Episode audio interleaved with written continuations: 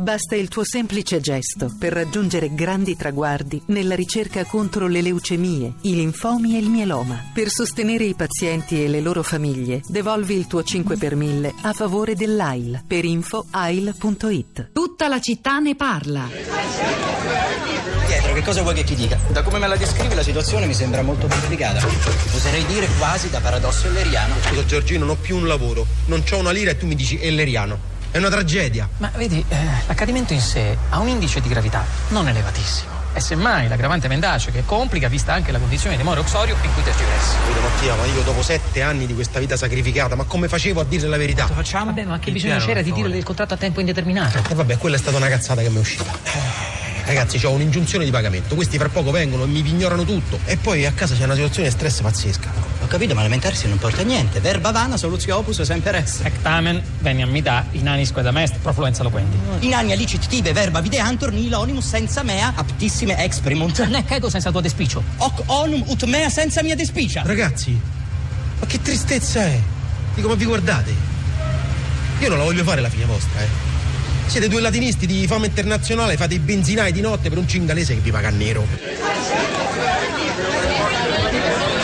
Smetto quando voglio di Sidney Sibilia con Edoardo Leo, Valeria Solarino, Valeria Pre Paolo Calabresi, la storia di un gruppo di brillanti, come avete sentito, ricercatori universitari che tentano di uscire dall'impasse lavorativa, addirittura eh, due latinisti di fama internazionale che fanno i benzinai in nero eh, e anche dalla precarietà che diventa esistenziale, come? Producendo e spacciando smart drugs, che non valga come un suggerimento questa storia e lo dico soprattutto a un gruppo di ragazzi che ha appena affollato il nostro studio, il K1 di via Asiago. E chi sono? Sono dei ragazzi molto giovani che la scelta universitaria ce l'hanno ancora davanti, manca ancora un po'. Studenti della terza B del liceo scientifico Taleti di Roma. Ragazzi, buongiorno, benvenuti. Buongiorno. Salve. Avete capito? Cioè, questo film solo, è un film, non si fa così. Ma eh, sarà interessante sapere eh, da, da, dei ragazzi che hanno più o meno quanti anni? 16? 16. 16. Ah, eh, che hanno ascoltato questa trasmissione che riguarda ovviamente anche il loro futuro, eh, che ne pensano. Tra poco verremo da voi, vi presenterò, però nel frattempo è arrivata anche Rosa Polacco, così intanto i ragazzi si acclimatano nello studio e che al microfono e Rosa ci racconta, Rosa, buongiorno, cosa è successo sui social network. Ciao Pietro, buongiorno, buongiorno a tutti. Sui social network, indovina, si commenta un po' la puntata di oggi. Dico un po' perché i commenti sono eh, diversi ma soprattutto eh, affrontano eh, aspetti diversi del, del, tema trattato oggi. C'è qualche accenno alla questione dei fuorisede c'è qualche accenno alla questione delle tasse quindi non solo ricerca ma tutto quello che riguarda il mondo universitario. Andate lì a leggere questi commenti. Io adesso ne sintetizzo qualcuno ma trovate tutto sulla bacheca eh, sul nostro profilo della città di Radio 3 allora il primo in ordine di apparizione questa mattina era Decmax mi pare che scrive che tristezza vedere un paese che perde giovani laureati attratti da condizioni lavorative migliori o almeno da stipendi migliori che fare? investire di più? ma non dimentichiamoci che siamo sotto il gioco di un debito pubblico mostruoso a pari di un paese economicamente fermo quindi i soldi non ci sono e le tasse servono per pagare i debiti di generazioni che hanno vissuto oltre le proprie possibilità un certo scetticismo Pietro rispetto al soldi stanziati dal CIPE. Marco scrive l'Italia vive di annunci e promesse. Da molti anni ci sentiamo dire che le tasse caleranno, che l'Italia riparte, che saranno fatti investimenti. Il presente che nel frattempo viviamo contrasta drasticamente con questa narrazione favolistica e il recente passato testimonia unicamente un costante declino. Ancora più chiara è Rita che scrive il CIPE racimola in zona Cesarini il necessario per non perdere il cofinanziamento europeo e lo sbriciola un po' qua e un po' là perché le amministrative si avvicinano. Vedremo poi tra pochissimi minuti alle 11 inizierà la conferenza stampa congiunta eh, di Miure e Mibact per annunciare mh, nel dettaglio come verranno come e dove verranno spesi questi soldi ci sono anche Graziano, Gigi Vinni ma magari sentiamo prima i nostri amici in studio. Prima però alzi la mano chi non è d'accordo con il principio sacrosanto che le università italiane debbano essere valutate e che chi è più bravo vada anche premiato economicamente per le qualità del proprio lavoro. Certo che sono d'accordo, io sono più che favorevole alla valutazione, ma il punto è che a queste condizioni di autentico maltrattamento professionale io non ci sto ed è per questo che ho deciso di boicottare il sistema di valutazione attualmente in corso all'università. Questa è la testimonianza di un docente di analisi matematica all'Università di Parma, Giuseppe Mingione, una storia interessante che vale la pena di conoscere se la volete leggere integralmente per affrontare il nodo, quello della valutazione del lavoro degli accademici che oggi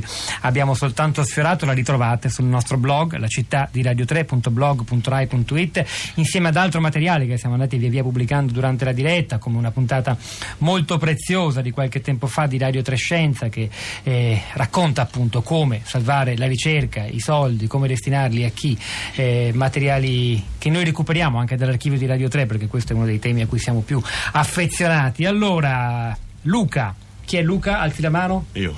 E poi c'è Meta Alessandro. Eccomi. Eh, Carlo Raimondi. Eccomi. E spero di pronunciarlo bene, Ziri Merrucci. Ziri, sì. Ziri, eccoci. Eh, 16 anni, liceo scientifico Talete. Avete già pensato che farete all'università? Cominciamo da Ziri. Uh, ma n- non saprei bene, sicuramente un ambito scientifico, cioè scientifico nel senso magari di architettura o comunque ingegneria o qualcosa di questo tipo, non saprei bene. Carlo? Io penso qualcosa inerente sempre alla matematica, quindi o economia. Quindi mi è piaciuta la, la, scelta dello scientifico, eh, sì, non vi ha fatto scappare dai numeri, eh. lo vale anche per gli altri due, per Alessandro? Mm, sì, direi di sì. Sì, non sì, ho idea. Io seguirei l'esempio che ha fatto mio cugino in ingegneria informatica. Sentite, l'idea, avete sentito, uno dei temi che è venuto fuori nella trasmissione di oggi è che ci sono un sacco di italiani che finiscono la scuola secondaria e poi vanno direttamente a lavorare. Un po' perché non ci credono, perché gli sembra di perdere tempo, perché il lavoro si può trovare anche prima e anche perché in effetti, soprattutto in certe zone del paese, eh, l'università è davvero dal punto di vista dei soldi una perdita di tempo. Se si va a lavorare prima eh, entrano più soldi in casa. Qualcuno di voi ha mai fatto questo pensiero? No, io dopo la maturità mollo e vado subito a cercarmi un lavoro. Nessuno? Mm. No, date No. per scontato che andrete all'università. sì. E secondo voi la farete in Italia o l'idea è di No. andare all'estero? Qual- No, Ziri. No, io sicuramente, cioè almeno ho sempre pensato di, di andare all'estero, forse perché ah, nella mia famiglia mi, mi è sempre stato detto vattene, vattene, perché qui non fai niente, però veramente fin da piccolo ho sempre detto non- che non avrei studiato qua in Italia. Senti, hai un nome Sì, e chi questo è? Eh, tu sei Alessandro. sì. No, io invece credo di rimanere a Roma perché mm, l'idea di lasciare proprio Roma, ciò che conosco mi mette ansia. Sì, Sono sì, è vero, però- Non, non ci riuscirei. Per me è Forse è l'idea migliore, però non ci No, riuscirei. no, sono d'accordissimo, però per me è più forte l'idea di andare all'estero e vedere quali altre possibilità ci stanno, quali altri... In base alle mie capacità io resterei in Italia, soprattutto per eh, l'educazione che ho ricevuto, ma anche per i progetti futuri. Anche io rimarrei in Italia, però probabilmente muoverei- mi muoverei verso il nord. Verso il nord. Sì. Da no- Roma non ti sembra sufficientemente preparata? E secondo me c'è più possibilità di lavoro al nord.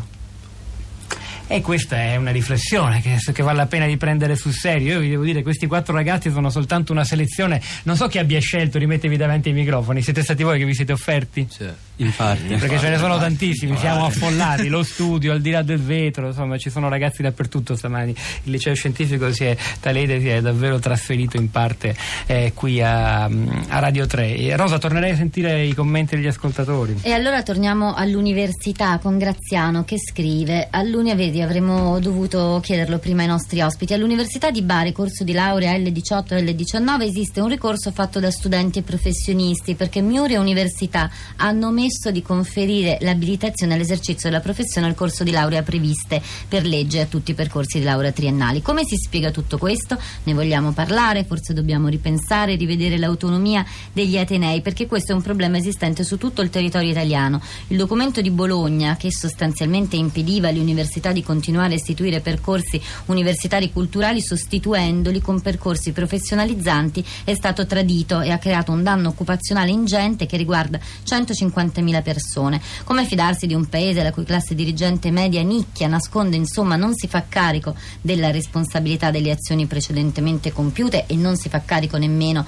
delle responsabilità che le compete mentre è in carica? Università italiana e mondo del lavoro subordinato e libero imprenditoriale, nonostante quattro riforme universitarie, purtroppo è ancora in alto mare, non riesce ad approdare a porti sicuri e certi. Oh, intanto arrivano storie numerose che riguardano vicende di studio e delusione, ahimè. Del resto questo era un po' il tema e il leitmotiv della puntata di oggi. Sono la mamma di una pianista trentenne, diplomata a 16 anni col massimo dei voti all'Accademia di Santa Cecilia a 20, la più giovane eh, nella storia dell'Accademia addirittura dice. Laureata a Venezia all'Università Ca' Fosca di musicologia con 110 lode, dottorato in internazionale in Gran Bretagna in musicologia e pianismo. Non è nelle graduatorie dei conservatori perché ha dei titoli non valutabili dalle tabelle dei nostri conservatori, quindi non lavora, viva il merito. Spesso supplisce insegnanti di ruolo con la licenza liceale. Grazie dell'attenzione. Penso che partirà per l'estero dove si insegna ai conservatori solo con il eh, dottorato e poi ancora a Paola che ci racconta una storia diversa a proposito di cali di iscrizione all'università. Ho pensato, ero alla soglia dei 50 anni, di prendermi una seconda laurea. Ritenevo potesse essere tutto più semplice a distanza di 30 anni. Mi sbagliavo. Nessuna flessibilità nella gestione di corsi ed esami, scarsa o nulla disponibilità dei docenti a comunicare per email, nessuna forma di aiuto agli studenti fuori sede come me che magari potrebbero seguire tirocini vicino casa, fruire il materiale online e via così. Mi sto demoralizzando. Ah, insomma, purtroppo sono questi i messaggi tipici che stanno arrivando questa mattina, ma noi non ci vogliamo demoralizzare, soprattutto perché ci stanno guardando e ascoltando e partecipando alla nostra trasmissione eh, quattro, quattro ragazzi che non si possono permettere di demoralizzarsi. Il futuro oh, sarà migliore anche in Italia, nonostante tutto. Eh, ci pensate mai al futuro lavorativo oppure ancora troppo presto, Ziri? A quello Beh. che farai da grande, dopo l'università? Sì, però appunto mh, per quello che potrebbe interessarmi è necessaria sicuramente una laurea o comunque un minimo di approfondimento di studi. E Studiare vi piace, Luca? Eh, sicuramente ehm, è un passo importante per inserirsi nel mondo del lavoro, l'università. eh. Alessandro? Dipende, ci sono cose che magari più interessanti, loro diciamo le materie scientifiche, altre che magari studio con meno interesse, con meno, con meno forza di volontà, però so che serve studiarle, mi metto là e studio. Carlo, eh, tocca a te fare la Io- pecora nera, dai. Sono abbastanza d'accordo con quello che ha detto Alessandro, cioè alcune materie eh, interessano di più, altre di meno, ma questo qua va in base al singolo studente, quello che gli interessa. Rosa, chiudiamo con te, non devi dirci se ti piace studiare, ma Io, beh, lo sai, a noi piace molto studiare. Giada, Giada interviene su Twitter, su- sul, sul CIPE, su questi eh, soldi stanziati ieri e scrive: I soldi investiti in cultura valgono il doppio. Avanti così, e buon primo maggio. E poi rispondiamo anche ai ragazzi qui: il tweet di silenzio a senso che dice: Meglio se i giovani si spostano per fare l'università, piuttosto aiutateli a sostenere le spese dello spostamento. Chissà se lo dice perché è meglio allargare i propri orizzonti o perché è meglio andarsene e basta. E allora, i ragazzi del liceo scientifico Talete, insieme a Pietro del Soldà, Rosa Polacco a questi microfoni, Piero Pugliese alla regia, Maria Rita Franceschini alla parte tecnica, Cristina Faloci, Florinda Fiamma, la nostra curatrice Cristiana Castellotti, lasciano la linea a Radio Tremondo, alle 11.30 verrà Radio Trescenza, noi ci risentiamo domani mattina alle 10.